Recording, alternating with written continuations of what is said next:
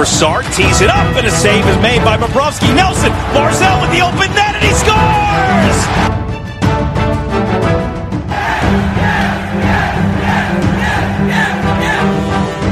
Hi, and welcome to the Locked On Islanders podcast, part of the Locked On Podcast Network, your team every day.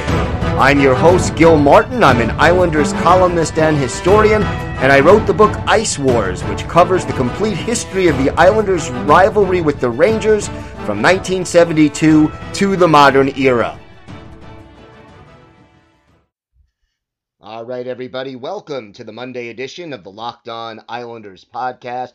Hope everybody had a great weekend. Thanksgiving week is here, and uh, hopefully everyone will have a safe Thanksgiving. Don't forget today's episode is brought to you by Built Bar. Go to builtbar.com and use the promo code Locked On, and you'll get 20% off your next order. We have got a lot to discuss on today's show. Uh, issues remaining with the Islanders uh, as far as free agency is concerned and what's holding them back. We'll talk about that. We will talk about one of the uh, rumored proposals for realignment and how that'll affect the New York Islanders.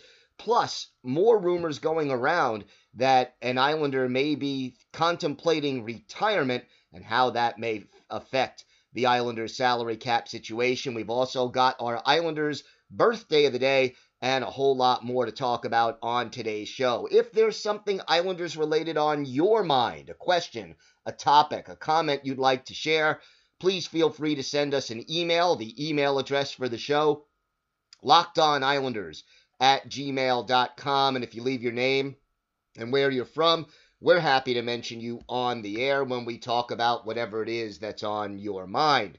You could also follow the show on Twitter at Locked On Isles, and you could follow me, Gil Martin, on Twitter at Ice Wars, NYR VSNYI, and we'll keep you up to date on all the latest Islanders news, notes, rumors, and anything else that may be happening right now in that world. Let's start out with one of the rumors going around right now that there is an Islanders player who is contemplating uh, either retiring or uh, may end up on the long term injury list. That was reported by IONIsles.com. And look, uh, the rumored player, uh, according to uh, that source, is possibly Andrew Ladd. And look, let's face it, Andrew Ladd at this point in time uh, if he were to retire or get placed on the long term injury list, that would only benefit the New York Islanders. Unfortunately, injuries have hampered Ladd over the course of his tenure with the Islanders. He has not been able to contribute. Look, the Islanders are paying Andrew Ladd right now like he's a top six forward. And even though the Islanders don't have an elite group of forwards, Andrew Ladd not in that spot. And when you're paying a player north of $5 million a year, you have got to get, you know, 25, 30 goals, 60 plus points, power play production. You, you've got to get uh, a, a lot of production from that player if you're going to keep him on your roster at that price point. And, you know, look, whether it's Ladd's fault or not, he simply is unable to be that productive and is not worth right now the salary that the Islanders have to pay him. Now, if in the event that Ladd chooses to retire, we are talking about saving a whole lot of salary cap space because his salary would be wiped off the books, which would certainly be a benefit. And all of a sudden, the salary cap would give the that would give the Islanders a little bit of breathing room to try to figure out what's going on. And you know, according to this rumor, uh, the contract or the player that is contemplating retirement or being placed on the long-term injured reserve, uh, that player is a big contract according to that source. So, look, Ladd has a $5.5 million cap hit, and there's another three years left on that deal. So the Islanders, if he were to retire, uh, they would end up having to pay him $3 million a year over the next three years, but the full cap hit would be cleared off the books. And boy, would that help the Islanders uh, really maybe re sign Matt Barzal and open things up. But at the same time, you know, that may not be happening right away. And again, everything right now in the National Hockey League seems to be on hold. And you know what? I'll be honest with you. Uh, right now, the NHL owners and the NHL players are in a difficult situation because they cannot agree. The owners, as I reported on Friday's show, have asked for additional money to be put in escrow by the players after the owners and the players sat down and agreed to a, a collective bargaining agreement that already spelled that out. And look, the owners want more money back. The players obviously upset, feeling like they already gave up a lot of money. And the main reason right now, the biggest reason that none of these uh, potential contracts have been signed and nobody is really eager to sign free agents, you know, it's been mighty quiet around the NHL over the last week or two. And the reason for that is, for the first time, I'd have to say, there is a large amount of uncertainty as to whether or not the owners and the players will be able to reach an agreement and start the season come January 1st. There is not, quite honestly, a lot of time for them to reach an agreement because if you're going to get the season started January 1st, yeah, you got to set the schedule, but look, you're going to need a minimum of, let's say, 18 to 21 days of training camp to get the players back into shape, to make your cuts, to figure out where, you know, which players go to the minors, which players make your roster, etc., etc. And that means you've got to have everything decided and in place within the next, you know, 10 days, let's say, because you got to have your training camp starting by, I would say, around December 10th. You want to know what your divisions are, what your schedule is, travel, uh, whether fans will be in the stands, if so, how many, so much more that the league needs to figure out. And from a player's perspective, uh, you may want to know for sure how much money you're actually getting, how much you're going to have to put into escrow. All of that becomes an important consideration for players when they're trying to figure out uh, whether to sign here, whether to sign in Europe, whether to wait.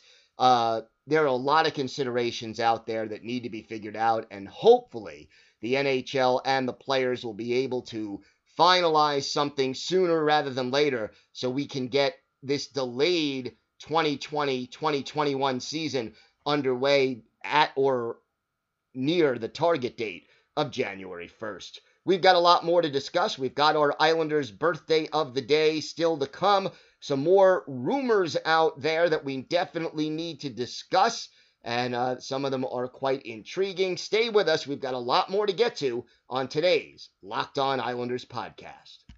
Fans, if you're like me, you've tried a lot of different protein bars, but the consistency just isn't right. They taste a little off, and you just it's just hard to to really get into them. But that is not true with Built Bar. Built Bar is the best tasting candy bar ever. It comes in 18 amazing flavors, some with nuts, some without. And look, they've got six new flavors like cherry barcia, carrot cake, apple almond crisp, lemon almond cheesecake, caramel brownie, and my personal favorite, cookies and cream. All of them are covered in 100% chocolate. They're soft and easy to chew, and you can have a low calorie, low sugar, high protein, high fiber treat. Tastes like you're cheating, but you're really doing something good for you, and it's great for the keto diet. Let's talk about my favorite flavor, cookies and cream. 17 grams of protein in every bar, just 130 calories, only 4 grams of sugar, and 4 grams of net carbs. Right now, go to builtbar.com, use the promo code locked on. You'll get 20% off your next order. That's promo code locked on for 20% off at builtbar.com. All right, before we get to the Islanders' birthday of the day, a rumor going around right now that Derek Brassard, who was with the Islanders last year, has received offers to play in Europe. Brassard kind of keeping things on hold right now.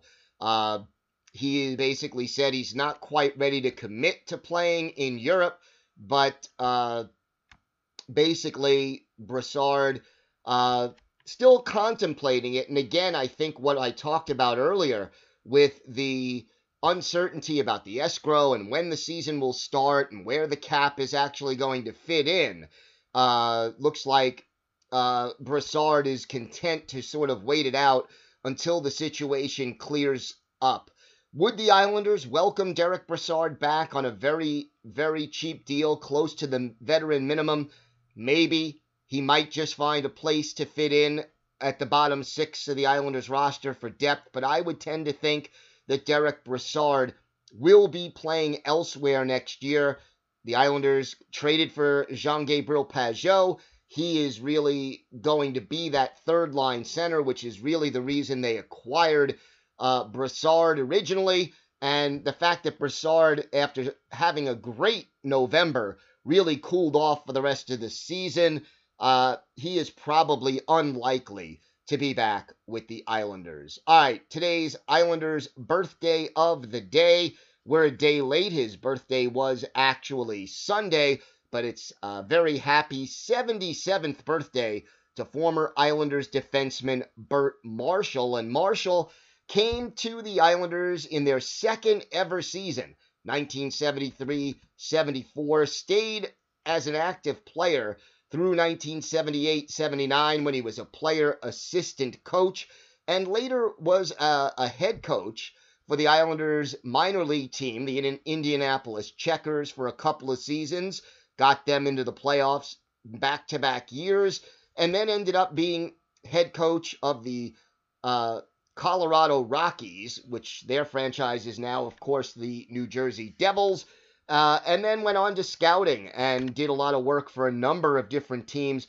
The thing about Bert Marshall, and I did have the pleasure of meeting him uh, before a hockey game out on the West Coast a few years back. Uh, great guy, very easygoing, good sense of humor.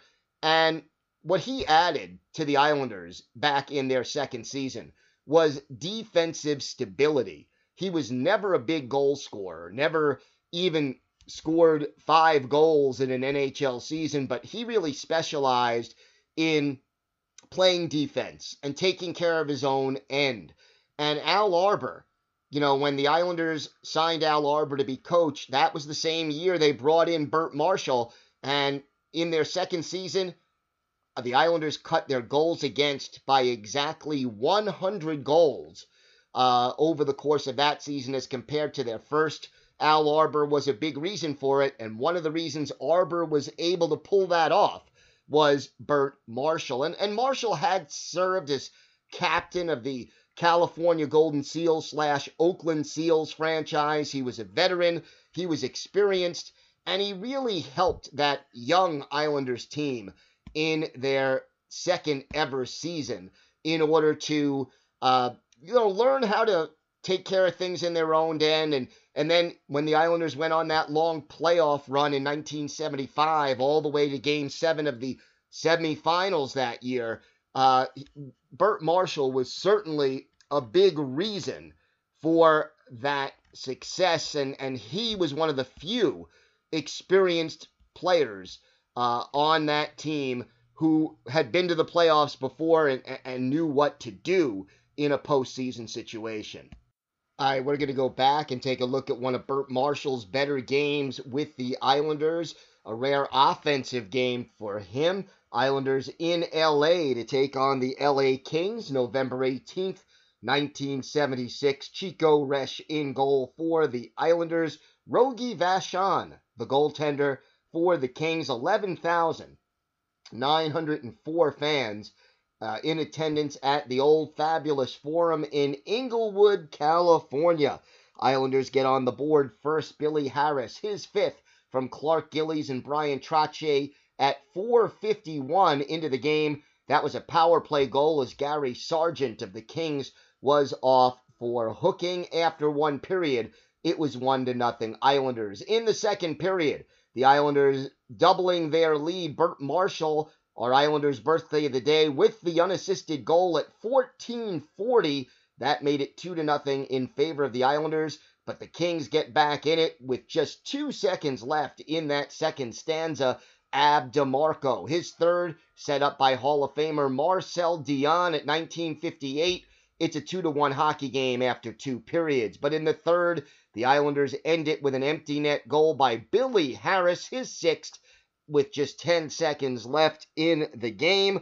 Islanders skate away with a 3 to 1 win. Billy Harris with two goals, but the game winning goal belonging to Bert Marshall. He is, of course, our Islanders' birthday of the day.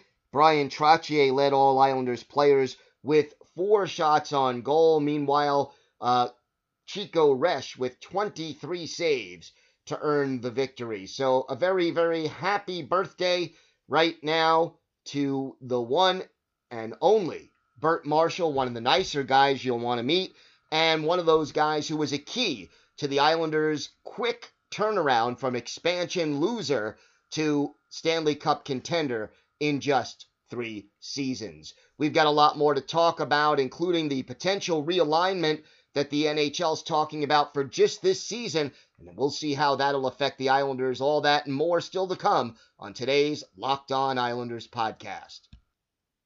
All right, we are back, and look, let's uh, talk about this realignment situation because it really does seem to have a lot of possible consequences for the Islanders.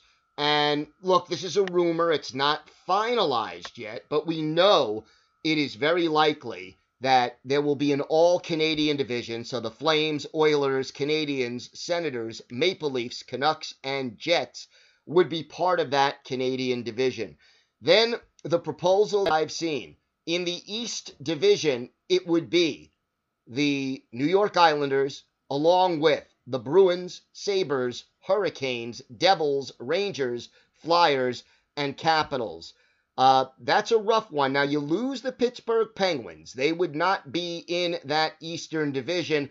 That is a little bit of a plus, but gaining the Bruins and a young up and coming Sabres team, uh, that would make it a little tougher for the Islanders. Out west, the Central Division would be the Blackhawks, Blue Jackets, Red Wings, Panthers, Preds, Penguins, Blues, and Lightning. And the Western Division, would be the Ducks, Coyotes, Avalanche, Stars, Kings, Wild, Sharks, and Golden Knights. Now, again, this is not finalized, and it would only be for this one season, hopefully, where COVID is having such a big effect on the schedule and, and the ability of teams to cross over the uh, you know, the, the border between the United States and Canada.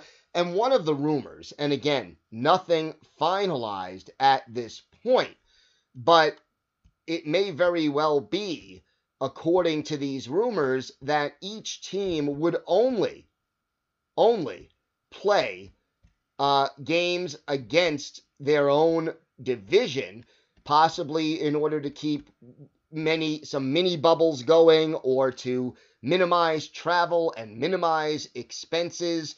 So it's uh, it's a difficult situation, but realistically speaking, uh, it could be that, you know, the Islanders are only going to play those other seven teams over the course of this season. We will keep you posted on all the latest with regard to that, but it really becomes a situation where, uh, again, out of those cities, there aren't many right now that would allow fans in the stands.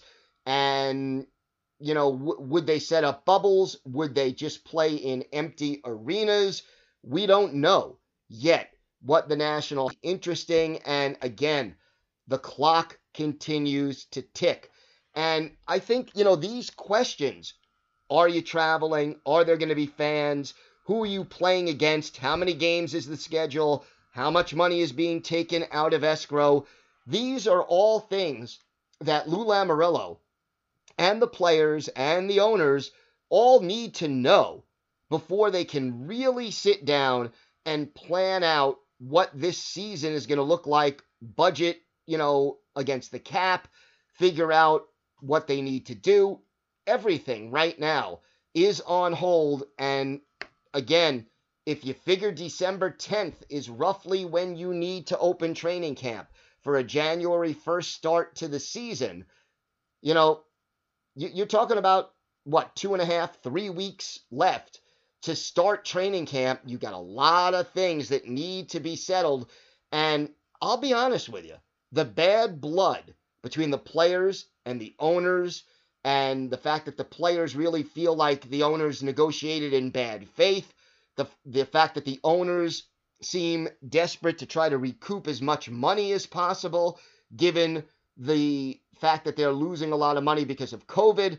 All of this really frustrates hockey fans. And for the first time, I'm kind of pessimistic about that January 1st date. I hope I'm wrong. I would love to be wrong, but it's just looking more and more like it's going to be a, a, little game of chicken. And you got to hope that by the end of the next two or three weeks, that everything falls into place and we have an idea of what to expect. Whatever happens, we'll have it all for you right here and uh, we're on our three show a week schedule right now. So uh, Monday, Wednesday, Friday, little after midnight, around 12:25 a.m. every day. Our new shows will drop. If you subscribe to your podcatcher of choice, we will have that show waiting for you in your inbox. Don't forget, if you want a league wide perspective on the National Hockey League, check out Locked On NHL. They'll keep you up to date on all the biggest stories all across the league. So check that out. It's a it's a great podcast and Islander fans will love it. That's going to do it for today's episode of the Locked On Islanders podcast. We'll be back with a little bit more of the latest updates on what's happening in this negotiation. Plus, we'll talk about some things that Islander fans have to be thankful for as we head into Thanksgiving a kind of a strange Thanksgiving when there hasn't been any hockey, but hopefully that will change very soon. Have a great day, everybody. Stay safe, and of course, let's go, Islanders.